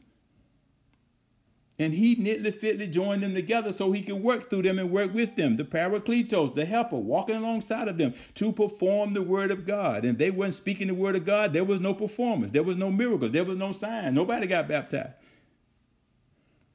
But when they began to say what thus said the Lord, you ask the second chapter, Peter spent a whole chapter, man, just talking about what had happened. And at the end, they said, What must we do? These were all Jews. These were, these were people from different places. Some of them had been baptized under repentance by John, but they had not been spiritually baptized yet. Now, some of them knew that what had happened to Jesus when John baptized him, they knew because they had talked about it when it happened. Everybody didn't hear the Holy Ghost speaking and saying, or God speaking and saying, This is my beloved Son in whom I'm well pleased. But they saw him come up about that water. It was very physical. But John saw it, Jesus saw it, you know, and some others saw it. And then they recognized right away, immediately, the Bible says uh, in the book, I want to say Matthew, the third chapter, it says, or Luke, the fourth chapter, it said immediately, okay, he was led by the Spirit into the wilderness. He didn't just go on his own. He was ready. He was led there by the Spirit. The Spirit is working in him now, getting ready to do more work in him now. You know, and it says he was full of power. The Holy Ghost, dunamis power. Wasn't nothing Satan could do to him. Why? Because he had the word readily available. And the first attack, the first tempting, he said, No, Satan, it's written, man shall not live by bread alone, but by every word. That's the Holy Ghost talking through Jesus, bringing back what Jesus had spent learning, bringing it back to him just as clear. And that's the same thing he does for us. Jesus didn't have to premeditate anything. He knew he had been approved by the Father. The Father was going to give him what to say the minute he was tempted. That's a word for somebody right there. And so he goes on to say, man, in verse 15 of John, the 16th chapter, King James Bible, all things, not some, all things that the Father hath are mine. This Jesus talking. Therefore said I, that he shall take of mine and shall show it unto you. And so he's saying right now that everything that the Father has given me, I have given to you, to include the Holy Spirit, which the Father and I both have given to you. He gave him to me, so now I'm giving him to you. So the fa- in other words, he's saying, I'm giving you what the Father gave me. So it didn't come directly from me, it came from me and the Father, but it just came through me. Because I'm the one that told you it's expedient that I leave. So that the promise of the Father can come. That came through Jesus. That message, that communication came through Jesus. So they was expecting what Jesus said to be true, and it came to pass after he was glorified. You know. And so, it, it, you know, the word bears bears witness to that. In the book of Acts, chapter 1, verse 8, and talking about the work of the Holy Spirit, doesn't happen. The work doesn't begin. I don't care how many cars you watch for the church to raise money, how many chicken places you sold, oxtail places you sold, cakes you baked, sell. Don't care how, um, how much of that stuff you did before the Holy Ghost came. It did not account to anything spiritual. It was all works of righteousness. Great. Great. So your pastor and them had a great anniversary. Y'all had a great church celebration. But if nobody in there was baptized and filled with the Holy Ghost, that's all it was. Just a good time in the flesh. And I'm not knocking nobody. It's just where people are at. And that's the extent of what they believe about the Spirit. Okay? And without the Holy Spirit, you know, you, you, you can't please God in the Spirit without the Holy Spirit. And yeah, your, your colors were great. The pictures were great. Y'all had a great time. You know, you had praise and all that was great. But if nobody walked out of the field, baptized, sealed with the Holy Spirit, you know, it, it was you just came in and, and, and, and celebrated in the flesh. And that's not to knock anybody. Until you come into that knowledge of the truth, you cannot be free. And there are those, man, who who forever learning, but they never come into the knowledge of the truth. And so let's look here. He says, in the book of Acts, chapter 1, verse 8. A lot to be learned from this verse, okay?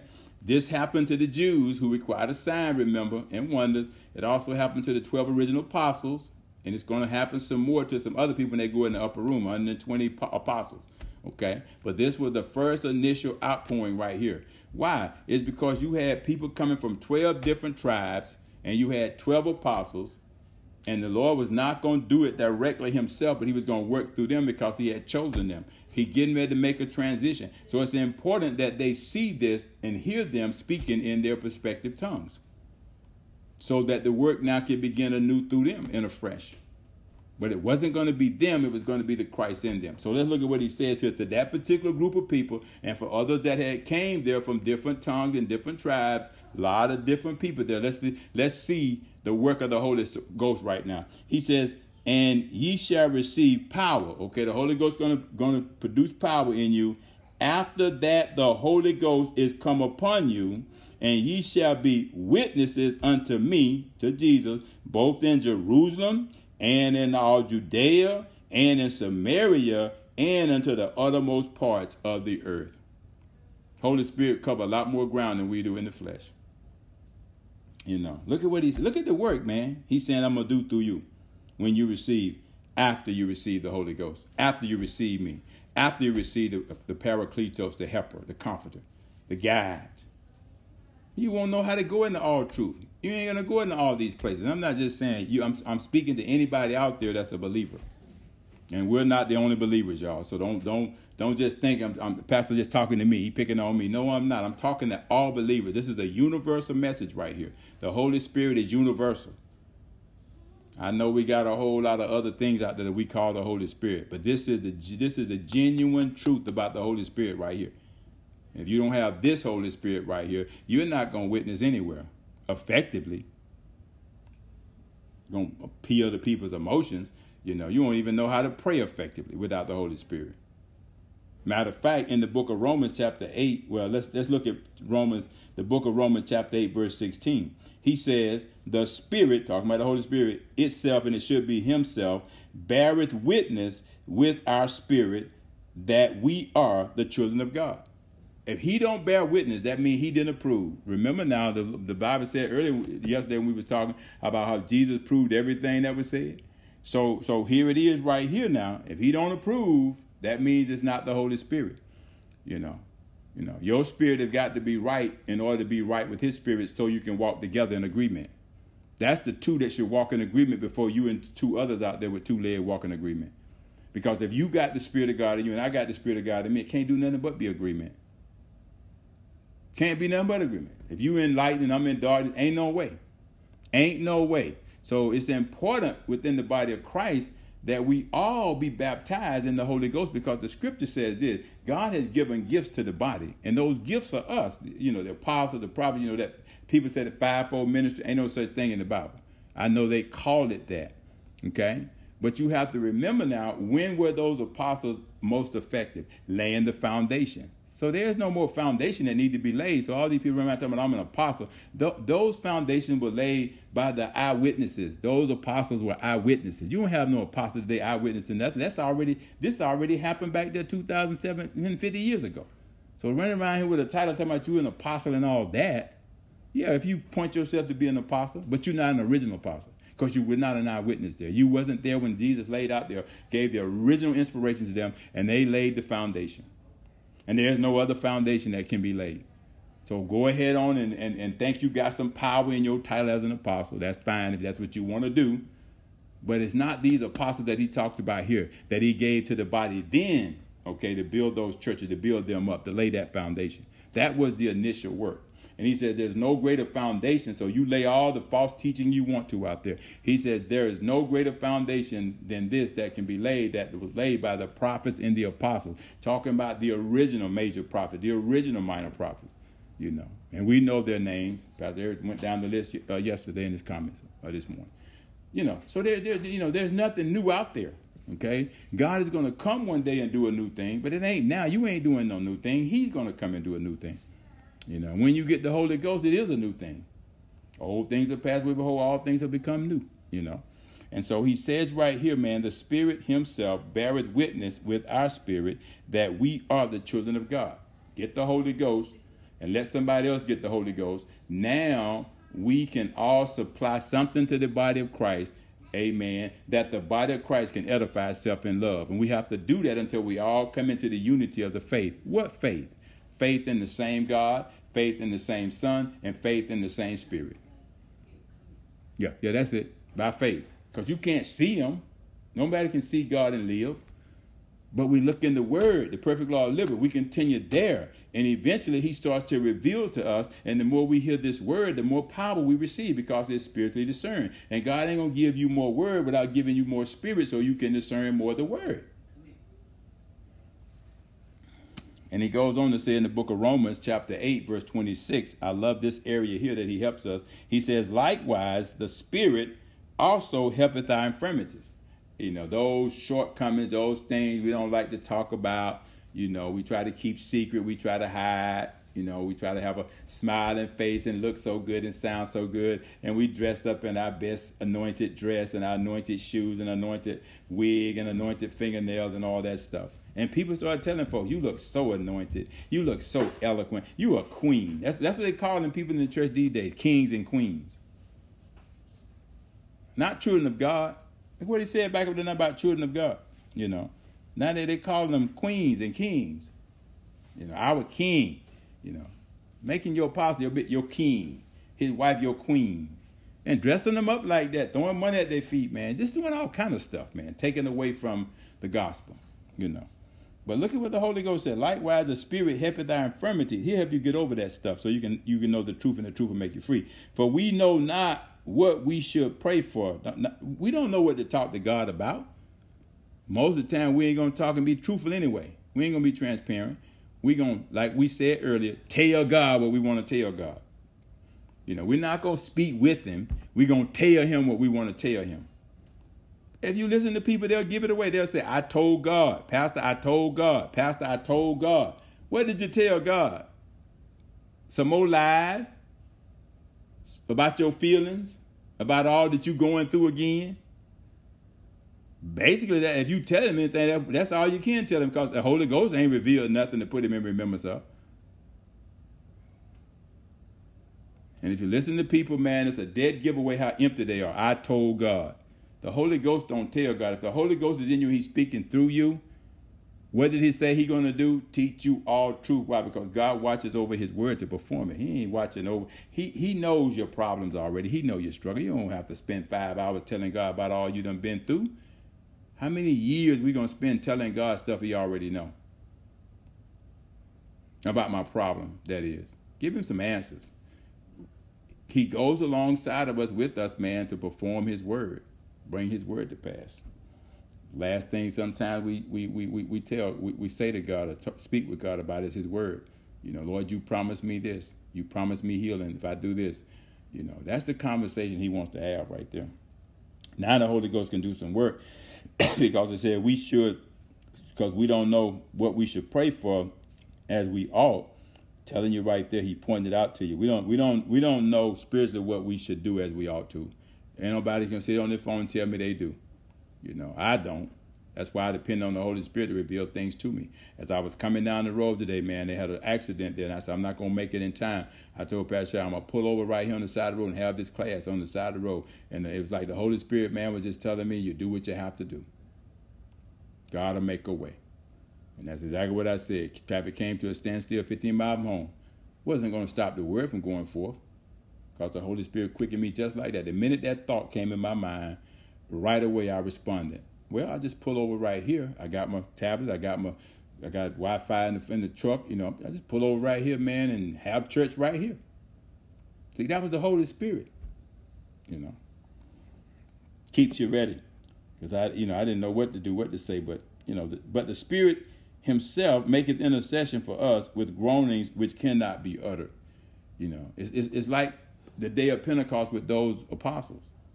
You know, he he he said some things through them that could not be uttered by them. But it was the Holy Spirit speaking that language of everybody that was there through them. Okay? You know. And so so it is. Uh, in the book of Revelations, chapter 22, verse 17, listen at this. Likewise, I'm, I'm sorry, it says, And the Spirit and the bride say, Come. And let him that heareth say, Come and let him that is athirst come, and whosoever will, let him take the water of life freely. Now, three, four times in there, he says, Come. Now, you have to remember now, after that, the Holy Spirit comes. Okay? He's going to continue the work after he comes. And he's saying, Let him come. Okay? If you thirsty, let him come. let him come and do what? Take care of your thirst. Anybody thirst and hunger for God's righteousness, they shall be filled. What do you think he was talking about? You shall be filled with in the book of, of Matthew, fifth chapter. If you hunger and you thirst for more of his righteousness. Remember now, the book of Romans says in the book of Romans, chapter 14, verses 16 to 17, said the kingdom of God is not meat and drink. Okay? But it's righteousness. There it is. You're going to be filled with peace and joy in the Holy Ghost. Talking about the fruit of the Spirit. So if I have the Holy Ghost, he gonna fill me with righteousness and peace and joy, love, faith, patience, meekness, gentleness, self-control, you know, patience, long suffering, gentleness. He gonna fill me with all those spiritual fruit. Okay? And it's gonna be living, you know, that fruit is gonna be living, it's gonna be active. Why? Because people gonna people gonna need love. They're gonna need peace. They're gonna need joy. They're gonna need faith. Okay? And if the message that God gives us don't produce those things in a person, obviously then the message is not coming from the spirit who produces all those fruit and those gifts to edify people in the body of Christ. Edify them in what, Pastor? Love, peace, joy, righteousness, you know, faith. You know, you got to get the fruit of the spirit first. Why? Because of the works of the flesh, I got to counter that. Because there's consequences for the works of the flesh, okay? But the Bible says there's nothing against the, the fruit of the spirit. There, there, there's no law against it. Why? You start out with love. Everything else hang on love. Operate in love. Gospel we preach in faith without compromise. There's no law against it. Everything else, though, has consequences. Lying, murdering, cheat, all the adul- adultery, fornication, all homosexuality, lesbian, all those things have consequences. Most of them are abomination to God. But there is no law against the fruit of the Spirit now. Because it's based on truth. It's based on promise, a promise that God made. I'm going to send you the spirit of truth. He's going to teach you all things. He's going to show you what is not against the law. Amen. So he says there, you know, in the spirit and the bride say, Come. So listen to what he's saying. The Holy Ghost is saying, Come, Lord. The bride, meaning the church, we, we the makeup, we're the iglesia, we're the called out, consecrated, separated ones, filled with the Spirit. So listen to what he said now the Spirit and the bride. There, there, there's a revelation there, y'all, as we prepare to close. The Spirit and the bride. Look at how they're working together to say the same thing. It didn't say the Spirit or bride, it said the Spirit and bride. So there's, there's got to be a cooperation there, there's got to be a collaboration there. In other words, we have to walk in agreement with the Spirit. Can't be doing my own thing. Okay? That, that word and, that conjunction and binds us together with the Spirit of God as believers. And since he said, listen at the order he said things in. He says, likewise the Spirit, uh, I'm sorry, he says, and the Spirit and the bride. Okay, now you see that order right there? That's the order we have to keep it in. This is what get me when people say, I told God. Like I'm in charge. And God works for me. He comes after me. Such audacity, you know, insulting. But he says, in the spirit, that's the first one right there that has to speak. His final. And then he said, and the bride. You speak after him. You speak what he gives you to speak, what will be given to you. If you don't, that's blasphemy of the Holy Ghost. That's blasphemy of the Holy Ghost. That's why he put that in this order right here. And it's in Revelation, the 22nd chapter, verse 17, almost at the end of life cycle, of this life cycle in this dispensation of life that we're in right now. So all throughout the time that Jesus was glorified, he was glorified and the Holy Ghost came upon them. Look at the work of the Holy Spirit. We just went over several scriptures, man, of his work, what he's doing, teaching us all things, teaching us all truth, bringing things to our remembrance. Look at what he's doing. Judging the world, reproving the world of sin and righteousness, you know. Didn't didn't say anything in there about he was doing that to the bride. He said the world. Okay? Because he's saving the bride. You know, he working out the spots and the wrinkle that he may present her to himself without spot or wrinkle when he return. He ain't coming back for the world, he coming back for the bride. And so the bride has got to line up with the spirit and say what the Parakletos, who helps us how to speak God's language, we got to go by what he says. Because the words that we speak, according to the book of John, chapter 6, verse 63, are the same word that Jesus spoke because he was filled with the Holy Ghost. We're filled with the Holy Ghost. So there should be no difference in what we say and what he says. That's what the Holy Ghost is going to bring back to our remembrance if we teach ourselves how to speak according to the Word of God. That's why Paul said, It's no longer I. There ain't no power in me without the Holy Ghost. And even with the Holy Ghost, I still got to have the gospel. Because that's the power in the salvation. I got dunamis power now. I can lay hands on the sick, they recover. You do too. You know, speak with a new tongue, drinking the deadly thing, it's not going to harm you. You can cast out demons. We have that power. But when it comes down to salvation, that power comes through the gospel, okay, the word of God, which is spiritually discerned. And if I've got the Holy Ghost and I speak under the power of the Holy Ghost, the influence of the Holy Ghost, the leading and guiding of the Holy Ghost, guess what? I'm speaking spirit and I'm speaking life. We're speaking spirit and we're speaking life. And we have power in our speech guess what? To speak life to dead stuff and cause it to live, prophesy to it. Dry bones all around us.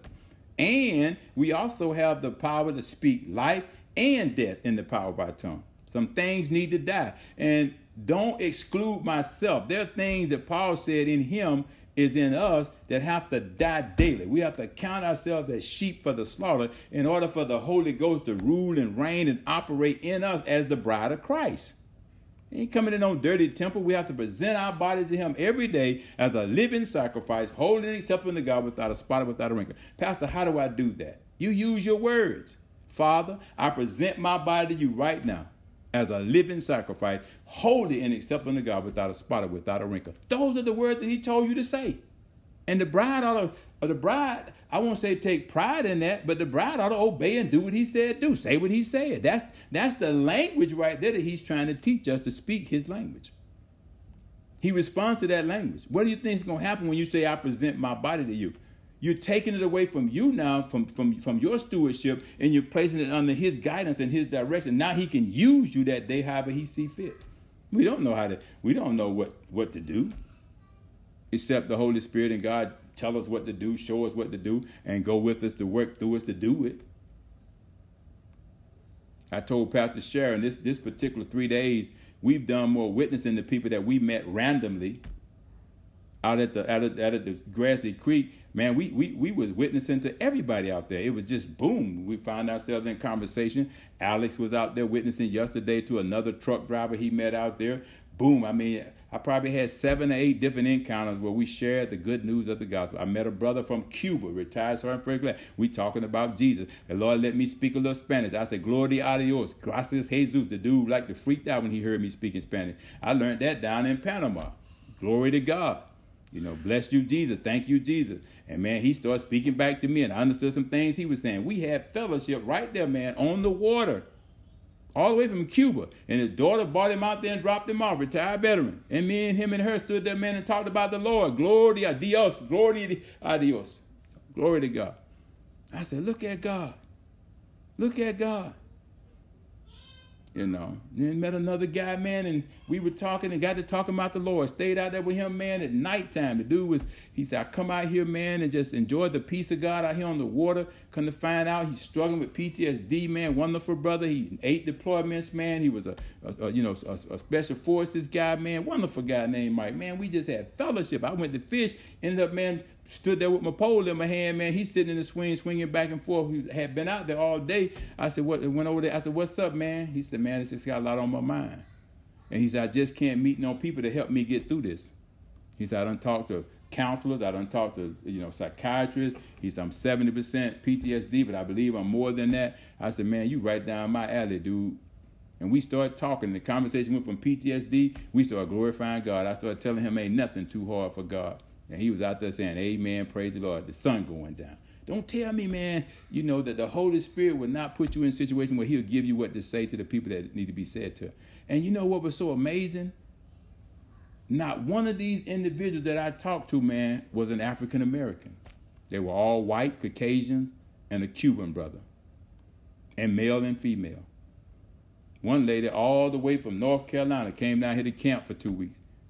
Couldn't get rid of her you know. But we were sharing the good news of the gospel, and I was trying to get rid of her because I thought she was about something else. But mm-mm, man, she was hungry for God. See, that anointing would do that. People you want to get rid of because you prejudge them, you gotta let God judge them. You gotta let God judge them of approve them of, of righteousness, you know, and of judgment. And the day when I went back out there, man, before I left to come home, she was right there closing out, signing out. And she said, I so thank God for meeting you, sir. You just don't know how you've encouraged me. I said, Amen. Praise the Lord. She said, I hope our paths cross again. I said, Well, God got anything to do with it, Sister Betty Lee, it'll happen. Praise God. All right, then we're going to go ahead and end right here tonight. Hopefully, you've gotten something out of the word tonight. Amen. We went back and took a look at the work of the Holy Spirit. Amen. All the way from beginning to end. And so we're going to transition right here, get to our comments tonight. Amen. Praise God.